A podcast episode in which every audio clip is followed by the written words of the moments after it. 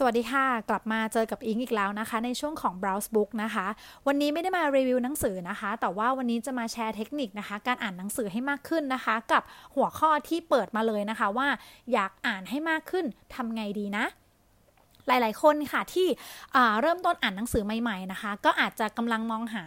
เทคนิคหรือว่าวิธีเนาะที่ทำให้เราเนี่ยอ่านหนังสือได้เพิ่มมากขึ้น หรือว่าอาจจะกำลังมองหาวิธีที่จะทำยังไงให้เราจัดสรรเวลาเพื่อให้ตัวเองเนี่ยได้อ่านหนังสือมากขึ้นนะคะ วันนี้อิงก็เลยคิดว่าอยากจะมาแชร์ไอเดียส่วนตัวนะคะ ที่ตัวเองก็ได้ลองทำนะคะ หรือว่าได้ลองฟังนะคะจากพอดแคสต์หลาย ๆ ที่หรือว่าอ่านเทคนิคนะคะจากหลาย ๆ ท่านนะคะ ก็นำมาแชร์นำมาสรุปให้ฟังนะคะ ก็จะ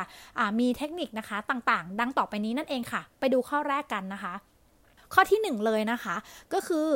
เรานะคะควรจะต้องมีหนังสืออยู่ใกล้ตัวเสมออ่า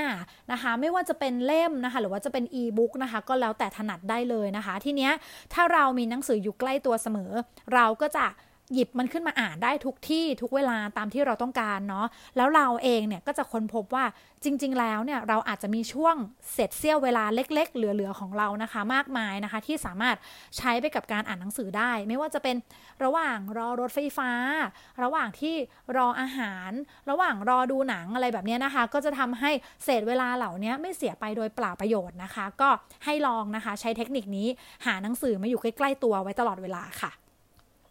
สำหรับเทคนิคต่อไปนะคะอ่าอันนี้เป็นสำหรับเทคนิคสำหรับคนหลายใจนะคะอ่าส่วนใหญ่เนี่ยเราอาจจะมักจะติดกันอยู่ที่แบบหนังสือเล่มเดียวใช่ไหมคะ แล้วก็อ่านไม่จบสักทีนะคะ อาจจะรู้สึกแบบขี้เกียจจะหยิบมันขึ้นมานะคะ เทคนิคนี้นะคะอิงจะให้ชื่อว่าเป็นเทคนิคที่เราไม่จำเป็นจะต้องรอจบทีละเล่มนะคะ คือบางทีเนี่ยมันเป็นไปได้เนาะในบางครั้งที่เราอะ่ะมีความรู้สึกว่าเราอยากจะอ่านหลาย ๆ เล่มไปพร้อม ๆ กัน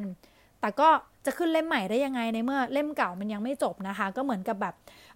เล่มเก่ายังไม่จบเลย ยังไม่อยากเริ่มต้นกับเล่มใหม่นะคะ อันนี้หนังสือนะคะไม่ใช่ความรักนะคะ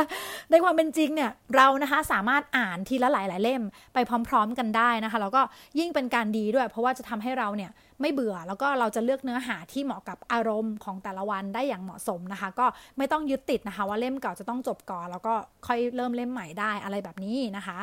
เทคนิคต่อไปค่ะก็คือ อย่าทนกับสิ่งที่ไม่ใช่นะคะ คือเคยเป็นกันไหมบางทีแบบเปิดอ่านหนังสือเล่มที่เราคิดว่าใช่ไปแล้วล่ะ แต่อ่านไปสักบท 2 บทอะค่ะ แล้วก็เราก็จะอาจจะค้นพบว่าเออเล่มนั้นมันเริ่มจะน่าเบื่อแล้ว หรือว่าเริ่มไม่สนุกแล้ว ซึ่งตรงนี้ค่ะบอกได้เลยว่าเรานะคะ ไม่จำเป็นต้องทนอ่านไปจนจบให้ทรมานใจเนาะคือบางคนเนี่ยฝืนใจค่ะมัวแต่ทนทรมาน ฝืนใจจะอ่านให้จบนะคะ ทีนี้มันก็เลยไม่จบสักทีไงเพราะว่าเรามัวแต่ทนอยู่กับสิ่งที่ไม่ใช่นะคะ เราเปลี่ยนเล่มอ่านได้ทันทีนะคะ ไม่มีความผิดแต่อย่างใดเนาะแล้วก็ส่วนเล่มเดิมนั้นนะคะ ที่ตอนเนี้ย มันยังไม่ค่อยถูกจริตเนี่ยเราก็เก็บไว้ก่อนก็ได้ค่ะ แล้วเดี๋ยววันหลังนะคะ ก็ค่อยหยิบมันขึ้นมาอ่านใหม่นะคะ เล่มนั้นมันอาจจะเหมาะกับอารมณ์และช่วงเวลาในตอนใหม่ ๆ แล้วก็ได้นะคะ หรือว่าถ้าสมมติว่าเรารู้สึกว่าหนังสือเล่มนั้นมันไม่โดนจริง ๆ เนื้อหาเราไม่ชอบจริง ๆนะคะ เราก็อาจจะหาทางบริจาคนะคะ หรือว่าขายไปนะคะ หรือว่าเอาเอาไปเล่นกับกิจกรรมพวกบุ๊กบลายเดทอะไรอย่างนี้ก็ได้นะคะ เพื่ออแบ่งปันให้กับคนอื่นที่เขาอาจจะสนใจเนื้อหาในหนังสือเล่มนั้นมากกว่าเรานั่นเองนะคะ เทคนิคต่อไปค่ะ อันนี้เป็นเทคนิคแบบเหมือนกันสร้างเดทไลน์ให้ตัวเองเบาๆนะคะ ก็คือการยืมหนังสือจากห้องสมุดนะคะ คือสาเหตุหลักของการดองหนังสือเนี่ย บางทีมันอาจจะเกิดจากการที่เราซื้อหนังสือมาครอบครอง แล้วกองมันทิ้งไว้ถูกไหมด้วยชุดความคิดที่ว่าเธอเป็นของฉันแล้ว ฉันจะหยิบเธอมาอ่านเมื่อไหร่ก็ได้ ถูกไหมคะ ทีเนี้ยพอมันเป็นหนังสือของเราเราก็เลยแบบ ปล่อยปะละเลยดองไว้เพราะเราคิดว่าเออเดี๋ยวแบบวันหนึ่งเราจะหาเวลาหยิบขึ้นมาอ่านได้เองอะไรแบบนี้ใช่ไหม แต่การยืมหนังสือจากห้องสมุดนะคะ มันจะเป็นอีกเทคนิคนึงเนาะที่จะช่วยให้เรากระตุ้นตัวเองในการหยิบหนังสือขึ้นมาอ่าน เพราะว่าการยืมหนังสือมันมีกำหนดวันยืมคืนที่ชัดเจนใช่ไหมคะมีระยะเวลาจำกัดเนาะ7วัน 14 วันอะไรก็ตามอะค่ะที่จะทำหน้าที่คล้ายๆ กับ deadline ให้เรานะคะ แล้วก็ยิ่งถ้า deadline ค่อย ๆ ขยับเข้ามาใกล้เนี่ยเราก็จะตัดสินใจหยิบหนังสือเล่มที่เรายืมเนี่ยขึ้นมาอ่านก่อนใช่ไหมเพราะเรารู้ว่าเหลือเวลาอีกไม่นานก็ต้องรีบนำไปคืนใช่ไหมคะคล้าย ๆ กับเวลาเราทำงานส่งใช่ไหมถ้ายังไม่ใกล้ deadline เราก็อาจจะแบบไปแวะช้อปปิ้งกินขนมก่อน แต่พอใกล้ deadline แล้วเป็นไงคะรีบปั่นเลยใช่ไหมคะยังไงก็ต้องให้ทันเนาะเนี่ยการยืมหนังสือจากห้องสมุดก็เป็นอีกวิธีหนึ่งนะคะ ที่ช่วยกระตุ้นนะคะ ให้เราเนี่ยอยากจะหยิบหนังสือมาอ่านให้จบเร็วๆเพราะว่าเดี๋ยวจะต้องเอาไปคืนแล้วอะไรแบบนี้ เทคนิคต่อไปนะคะก็คือการทำ reading challenge นะคะ วิธีนี้เนี่ยเป็นวิธีที่เหมาะกับคนที่รักการแข่งขัน ชอบเอาชนะ ชอบทำลายสถิตินั่นเองนะคะ ก็อยากให้ลองตั้งเป้าหมายการอ่านหนังสือของตัวเองนะคะ จะเป็นรายสัปดาห์ รายเดือนหรือว่ารายปีก็ได้เนาะว่าแบบอะแต่ละปีเนี่ยเราอยากจะอ่านให้ได้ปีละอย่างน้อยกี่เล่ม อย่างของอิงนะคะ ปีที่ 2019เนี่ยอิงเซตไว้แค่ 12 เล่มเองก็คือตกประมาณเดือนละ 1 เล่มใช่ไหมคะ อิงก็ทำไปได้ทั้งหมด 14 เล่มอย่างเงี้ยอะส่วนปี 2020 นะคะ อิงก็ พยายามจะทำลายสถิติตัวเองเพิ่มขึ้นนิดนึงนะคะ ด้วยการเซตไว้เป็น 15 เล่มอะก็อยากจะเพิ่ม challenge ดูนะคะว่าจะทำได้ไหมนะคะ แล้วก็วิธีนี้เนี่ยจะทำให้เรามีแรงฮึดค่ะ ที่อยากจะอ่านหนังสือเพิ่มขึ้นนะคะ แล้วก็เหมือนเป็นการทำ plan ด้วยว่าโอเคเดือนหนึ่งเราจะต้องอ่านอีกประมาณกี่เล่มเนาะถึงจะ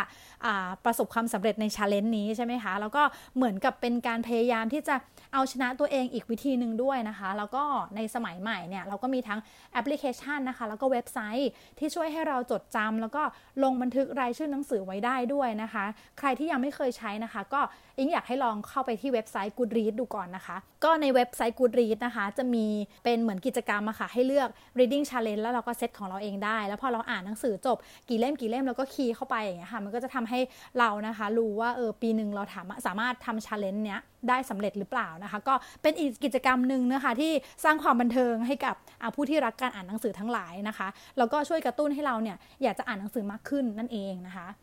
ทีนี้ข้อสุดท้ายนะคะะแต่ว่าไม่ท้ายที่สุดอยากจะให้ท่องไว้อยู่เสมอว่าจริง ๆ แล้ว คุณภาพสำคัญกว่าปริมาณ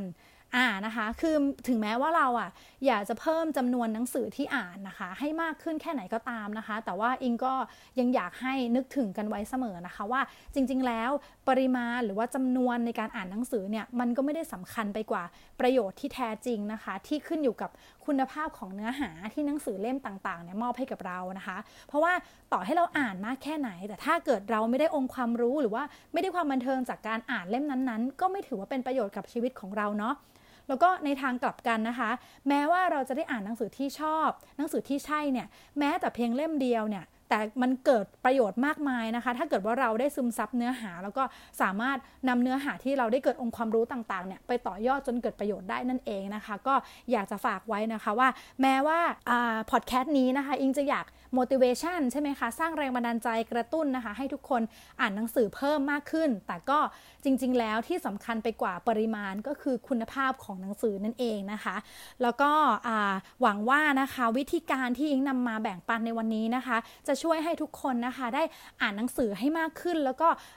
สามารถนำประโยชน์นะคะที่เกิดจากการอ่านหนังสือเนี่ยนำไปใช้ได้นะคะแล้วก็ได้ประโยชน์ที่แท้จริงจากการอ่านมากขึ้นด้วยเช่นกันนะคะ ก็สุดท้ายนี้นะคะ ติดตามนะคะช่วง browse book ของอิงได้นะคะ ที่นี่ better story podcast นะคะ เจอกันได้ใน Twitter นะคะใน Facebook นะคะ แล้วก็ใน YouTube นะคะ พิมพ์คำว่า better story podcast ได้เลยนะคะ อยากให้อิงพูดคุยเกี่ยวกับเรื่องอะไร อยากได้เทคนิคการอ่านแบบไหนนะคะนะคะ หรือว่าอยากให้รีวิวหนังสือเล่มไหนนะคะ จะส่งหนังสือมาให้อิงรีวิวให้อิงอ่านก็ได้นะคะะติดต่อเข้ามาได้ทางช่องทางที่ได้บอกไว้เลยเนาะแล้วก็หวังว่าพอดแคสต์นี้จะมีประโยชน์กับคุณนะคะ ไว้เจอกันใหม่คราวหน้านะคะสำหรับวันนี้ สวัสดีค่ะ